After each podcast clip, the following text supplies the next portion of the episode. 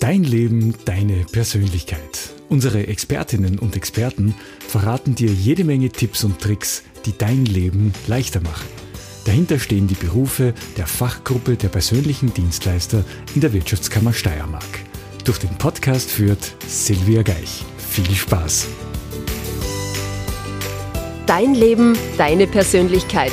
Und wie bei dir alles tierisch gut läuft, das erfahren wir heute von Hundetrainerin und Hundesportlerin Conny Pint. Und die hat uns auch schon verraten, dass wir heute noch erfahren werden, dass nicht nur Katzen, sondern auch Hunde Personal haben, warum Blicke mehr sagen als tausend Worte und wieso du deinem Hund das Bellen beibringen solltest. Hm, Conny, wie viele Tiere hast denn du daheim? Also ich habe drei Hunde zu Hause, jetzt nur mehr, sage ich jetzt einmal, ist schon fast zu wenig. Aber es sind zwei belgische Schäferhunde und ein holländischer Schäferhund. Das heißt, die Rasselbande ist voll sozusagen. und denen hast du auch Bellen beigebracht? Jeder kann auf Kommando bellen. Darüber werden wir noch einiges hören. Und deine Hunde sind teilweise sogar richtig berühmt, stimmt's? Die kennt man auch aus dem Kino. Ja, ich habe äh, einen Hund dabei, Ferro the Movie Dog wird er genannt. Ähm, der hat schon bei einigen Filmen mitgespielt, bei sowieso Cotona zum Beispiel oder der Wächter Dogwatch. Er war sehr erfolgreich äh, und ich muss sagen, es macht mit ihm die Arbeit hinterm Filmset auch richtig Spaß, weil man auch merkt, er hat Spaß bei der Arbeit.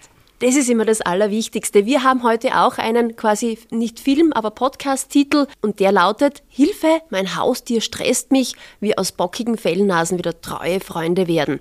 Conny, weil wir heute ja jetzt ganz explizit über Hunde sprechen. Auf welche Hunde bist du spezialisiert? Also ich würde mal sagen, ich bin auf Hunde spezialisiert, die Special Effects haben in der Art, wie sie neigen zu Aggression oder es hat schon Vorfälle gegeben mit äh, ja, Bissverletzungen oder eben schwer zu handeln. Und auf das habe ich mich spezialisiert die letzten Jahre, konnte Gott sei Dank viele Hunde auch das Leben dadurch retten, weil ich bin der Meinung, jedes Tier hat eine zweite Chance verdient, so wie wir das auch bei den Menschen eigentlich handhaben, weil zu über 90 Prozent kann das Tier nichts dafür, dass mhm. es so ist, wie es ist. Das kann ich mir vorstellen, dass das natürlich auch oft gemacht worden ist. Du bist ja auch Hundesportlerin. Hilft dir deine Erfahrung aus dem Hundesport auch dabei? Definitiv. Dadurch, dass ich äh, sehr viel unterwegs war im Laufe meines Lebens im Hundesport, sehr viele Menschen kennengelernt habe, sehr viele, viele verschiedene Charaktere von Hunden, macht das das Ganze natürlich noch einfacher, weil man sich austauscht. Und natürlich im Hundesport äh, hat man nicht nur mit äh, einer Rasse zu tun, sondern mit 100 verschiedenen Rassen oder auch Mischlinge aus verschiedenen Rassen. Und da bekommt man zusätzlich noch einen sehr guten Einblick. Jetzt ist ja jede Rasse ist ja quasi fast wie ein eigener Charakter, gell? Deswegen ist es natürlich jetzt schwierig, das alles in einen Topf zu werfen, aber kann man generell irgendwie sagen, was ein Hund an Beschäftigung braucht, damit er dann am Abend ausgelastet und entspannt ist? Ganz wichtig ist es, dass ein Hund nicht nur körperlich ausgelastet wird, sondern auch vom Kopf her. Das heißt, ich sollte den Hund auch kopfmäßig anstrengen. Das ist gleich, wie wenn Kinder in die Schule gehen und viel lernen müssen. Dann sind sie natürlich auch müde, würde ich jetzt mal sagen. Hoffentlich, wenn sie nach Hause kommen. Und es ist beim Hund eigentlich nichts anderes. Ich muss sozusagen nicht nur schauen, dass er ausgepowert ist, von der Bewegung her, sondern auch vom Kopf her ausgebaut ist. Und im besten Fall ist das Herrchen dann am Abend auch müde und entspannt. Hundertprozentig. Sehr gut. Aus welchen Gründen kommen jetzt die Leute zu euch? Weil es gibt natürlich immer wieder mal Stress mit dem eigenen Hund oder den eigenen Hunden. Es sind wirklich mannigfaltige Probleme, warum äh, Menschen zu uns kommen. Sei es der Rückruf funktioniert nicht, wenn sie den Hund äh, unbedingt von der Leine lassen wollen oder Probleme mit anderen Hunden oder generell einfach auch nur die Kommandos wie Sitz, Platz oder wenn ich zu Hause bin und sage, der Hund soll jetzt einfach eine Ruhe geben, auf seinem Platz liegen bleiben. Es sind oft Kleinigkeiten, so hört es sich an, aber der Weg ist eigentlich das Ziel. Ihr als Tiertrainer begleitet da natürlich Frauchen, Herrchen und den Hund, bevor wir uns um diese Dinge kümmern, fangen wir vielleicht einmal ganz von vorne an. Ein geschmeidiges Miteinander entscheidet sich ja schon einmal so bei der Wahl des mhm. Hundes. Also wenn ich entscheide, ein Hund kommt zu mir nach Hause, da höre ich oft von den Leuten, na, ich mag keinen aus dem Tierheim, ich hole mir lieber einen gezüchteten, weil mit den Tierheimhunden gibt es sicher immer ein Problem. Was ist jetzt geeigneter oder geschickter? Also aus meinen Erfahrungen her kann man das nicht so allgemein sagen, weil es gibt ja wohl im Tierheim sehr gute Hunde, die aus diversesten Gründen ihre Plätze verloren haben. Das kann auch sein, weil der Besitzer verstorben ist und es nicht die Möglichkeit gibt, dass der Hund weiterhin in der Familie integriert werden kann. Ähm, das sind zum Teil sehr gut ausgebildete Hunde. Also ich würde das nicht ganz so sehen. Natürlich, wenn ich schon unbedingt einen Welpen jetzt haben möchte, dann würde ich unbedingt zu einem Züchter gehen, der wirklich auch schaut von der Genetik her, von den Eltern, haben sie Gesundheitszertifikate, wie ist die Zucht generell, wie sind die Elterntiere, damit ich mir ein Bild machen kann und auch eine Kontaktperson habe in weiterer Folge, wenn ich den Hund dann auch schon bei mir habe, wo ich nachfragen kann. Weil du über die Welpen gesprochen hast, da geht mir immer das Herz so auf und da möchte man am liebsten natürlich gleich fünf davon mit nach Hause nehmen. Ist jetzt jeder für einen Welpen geeignet als Tierhalter? Da muss ich ehrlich sagen, nein. Weil wenn ich selbst meine Emotionen nicht im Griff habe oder ein sehr gestresster Mensch bin, sprich äh, innerlich keine Ruhe habe, bin ich nicht der optimale Tierbesitzer für einen Welpen. Dann sollte ich meiner Meinung nach unbedingt und auch aus die Erfahrungswerte gesprochen haben über die Jahre einen etwas älteren Hund zu mir nehmen, der schon eine gewisse Erfahrung hat mit Menschen und der steckt dann gewisse Dinge schon einfach auch. hat dann schon die stoische Ruhe. Ich glaube, das ist oft auch wie bei Partnerschaften. Gell? So ist es, absolut. Irgendwann hat man dann schon die Gelassenheit. Wo mir auch so manchmal im Urlaub ein bisschen das Herz tränt, ist, wenn ich halt so Straßenhunde oder Straßenkatzen sehe und mir denke, mei, am liebsten würde ich da gerne jetzt jemanden mit nach Hause nehmen und dem Hund ein neues Zuhause schenken. Wie schaut es denn dann aus mit Tieren aus dem Ausland? Ich muss ehrlich sagen, das äh, sehe ich äh, sehr kritisch, äh, dass ich in den letzten Jahren auch wieder in der Veterinärmedizin, wir haben das gesehen, weil ich in diesem Bereich auch sehr viel arbeite, äh, Überseekrankheiten wieder zurückgekommen sind. Das heißt, zum Großteil sind auch Impfpässe, Zertifikate gefälscht vom Ausland, wenn Tiere kommen.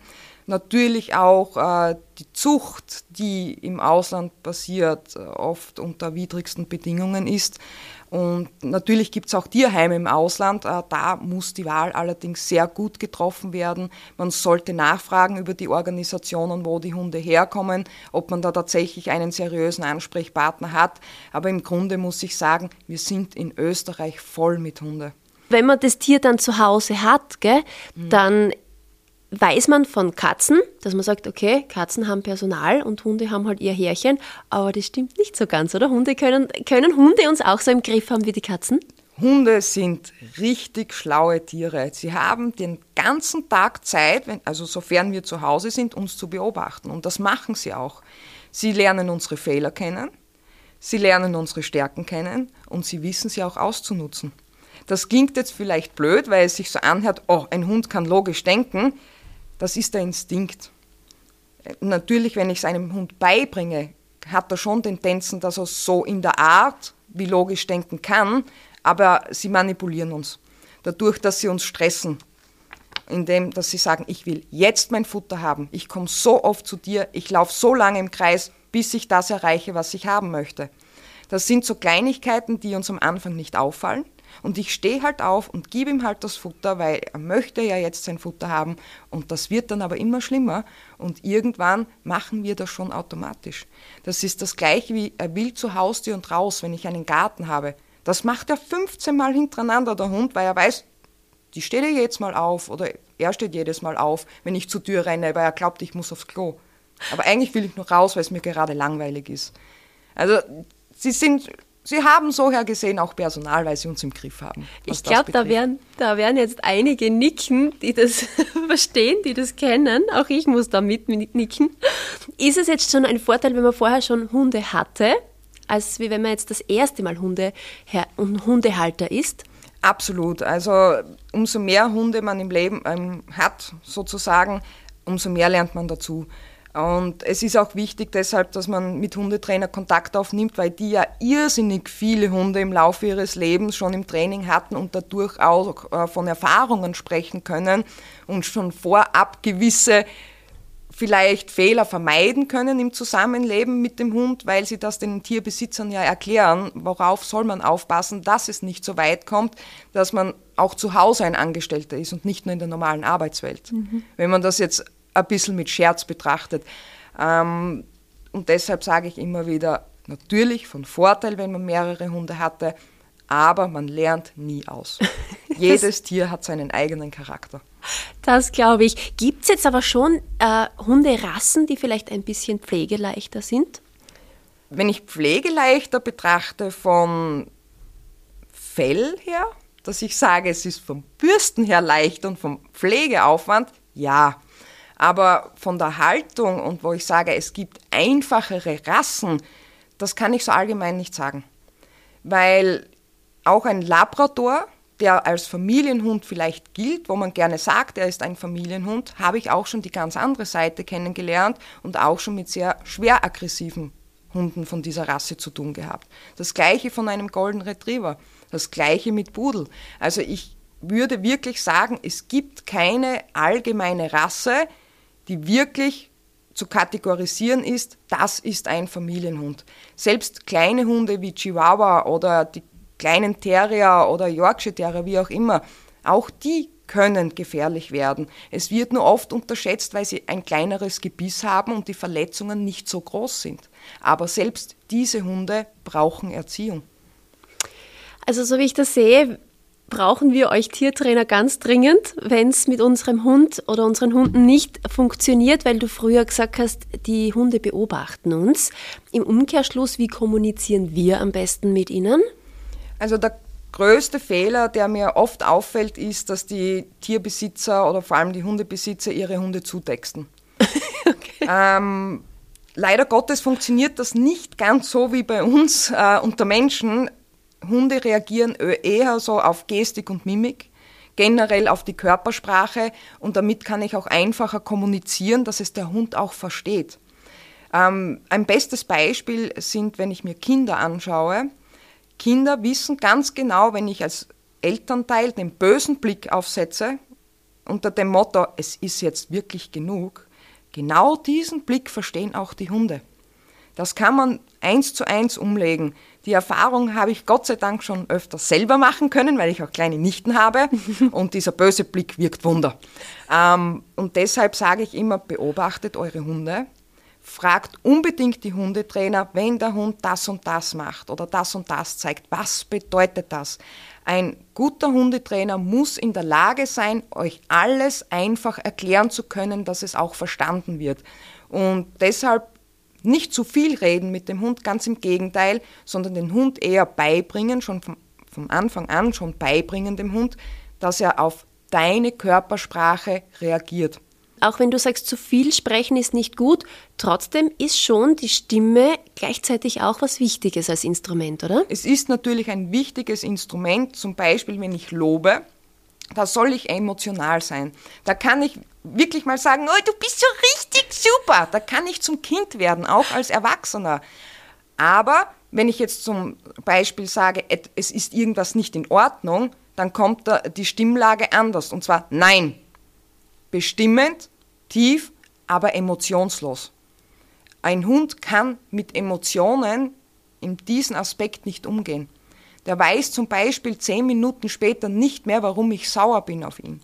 Ein Tier denkt da anders, wenn wir es schon mit Menschen vergleichen. Mhm. Jetzt ist natürlich auch bei den Menschen gehören verschiedene Faktoren dazu, dass es ihnen gut geht. Ein Faktor ist natürlich unsere Ernährung und das wird wahrscheinlich bei den Hunden auch so sein. Wie schaut es da mit der Fütterung aus? Ähm, die Fütterung ist natürlich absolut essentiell. Es gibt verschiedene Möglichkeiten von Barfen, Trockenfutter und so weiter. Da muss ich aber sagen, ein Hundefutter dem Tier bereitzustellen, das für die jeweilige Altersgruppe geeignet ist. Ähm, und bei diversen Problemen muss ich auf den Tierarzt verweisen, weil wir als Hundetrainer können zwar äh, unterstützend tätig sein und eine Empfehlung schon geben, aber die Wahl liegt dann noch immer beim Tierarzt, äh, das Futter wirklich richtig einzustellen. Und äh, ich würde wirklich darum bitten, keine Selbstversuche zu machen, schon gar nicht bei Junghunden oder bei Welpen, dass ich sage, ich füttere jetzt ähm, eine Woche nur ein Rindfleisch, weil ich gehört habe, äh, Bafen ist super. Äh, auch dieses Thema ist sehr komplex und auch da brauche ich Profis an der Hand, wenn ich sage, ich will Rohfleisch füttern zum Beispiel. Also das ist ein sehr komplexes Thema und da sind die Spezialisten tatsächlich die Tierärzte in diesem Bereich oder spezialisierte Ernährungsberater.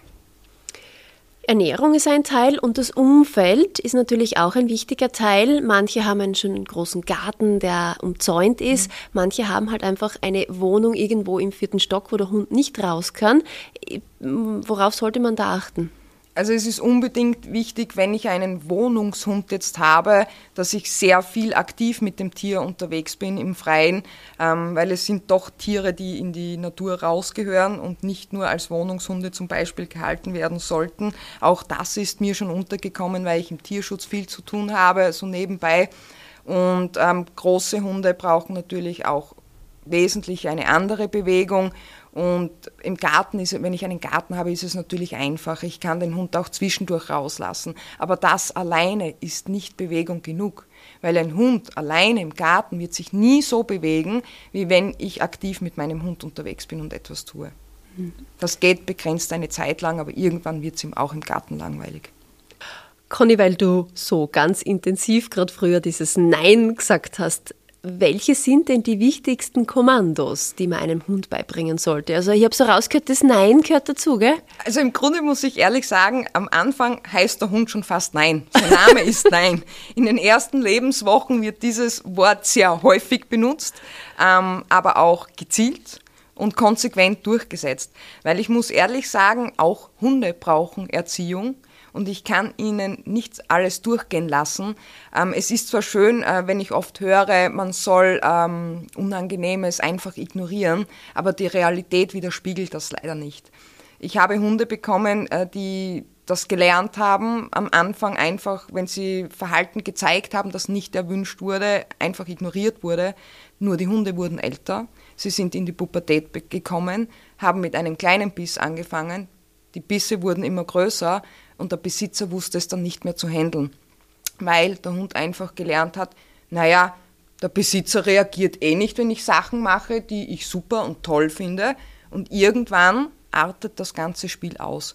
Deshalb sage ich bitte früher die Leinen anziehen sozusagen und Konsequenzen zu setzen und dem Hund äh, gewisse Erziehung beibringen, bevor das Ganze ausartet. Wie ist es jetzt, wenn man so einen so armen Hund heimkriegt, der irgendwie eine Vorgeschichte hat, eine sehr traurige? Da tut man es ja so schwer, etwas strenger zu sein, oder? Man tut sich schwer, das stimmt natürlich, aber Hunde untereinander kennen das nicht. Du bist arm, ich bin arm.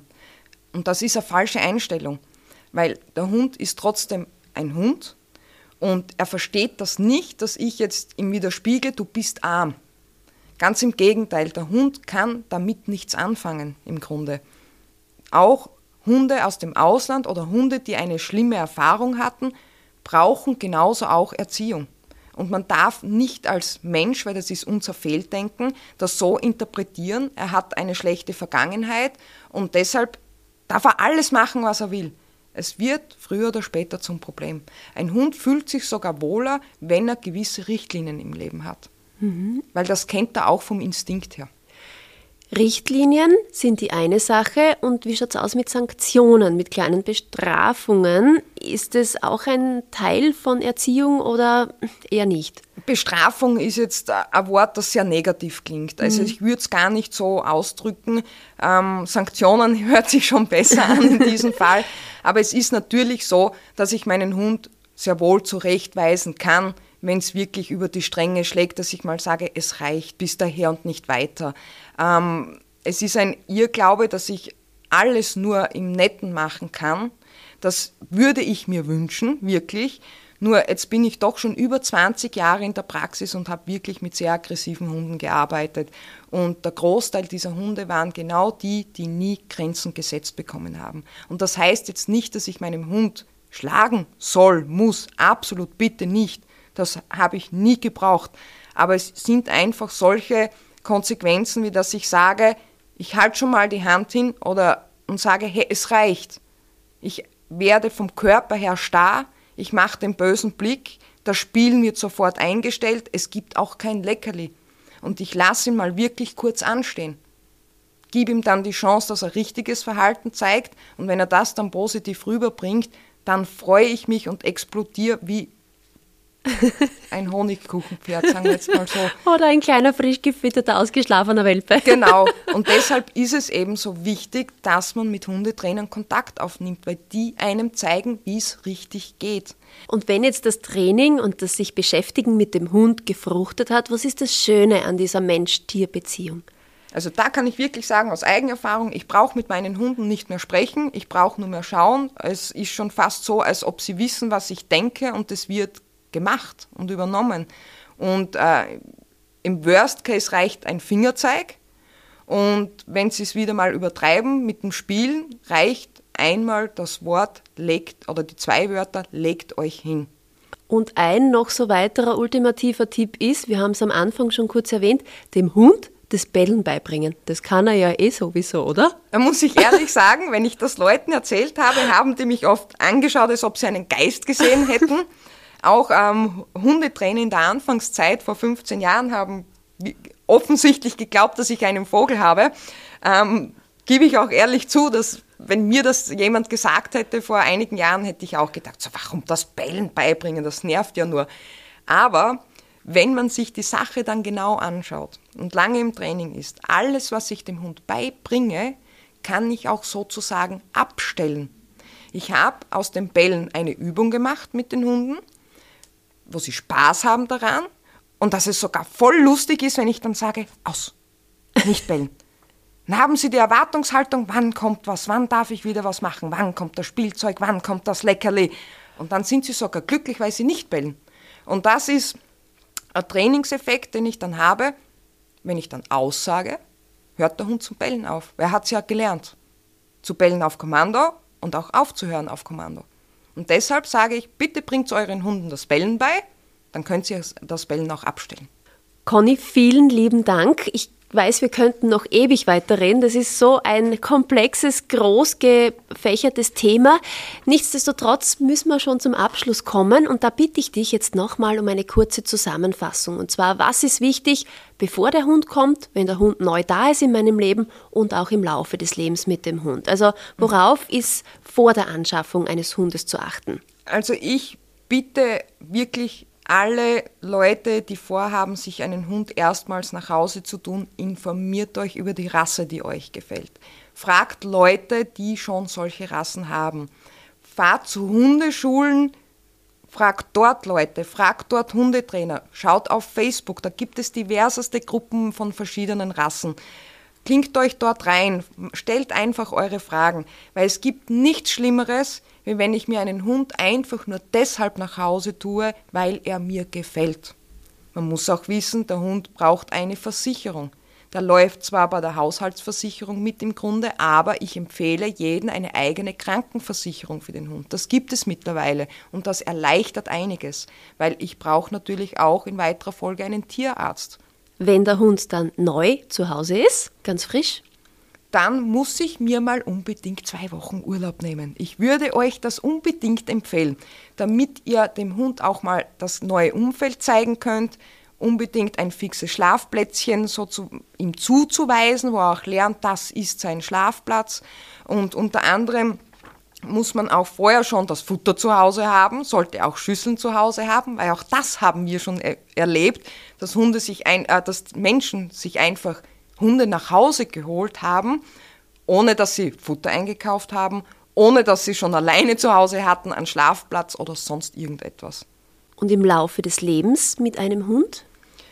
Da ist es natürlich so, man braucht nicht viel, außer ganz viele Leckerlis vielleicht.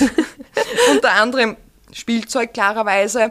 Ganz wichtig sind die Wettchecks und ähm, wo ich von klein an schon anfangen würde, wenn im Laufe des Lebens auch von jung an das Medical Training.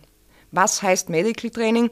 Wirklich den Hund von klein an schon beibringen, dass er sich überall angreifen lässt, auch in der Ruhe, dass ich ihn genau anschauen kann, bei dem Pfötchen in das Maul reinschauen kann, die Zähne anschauen kann, in die Ohren reinschauen kann.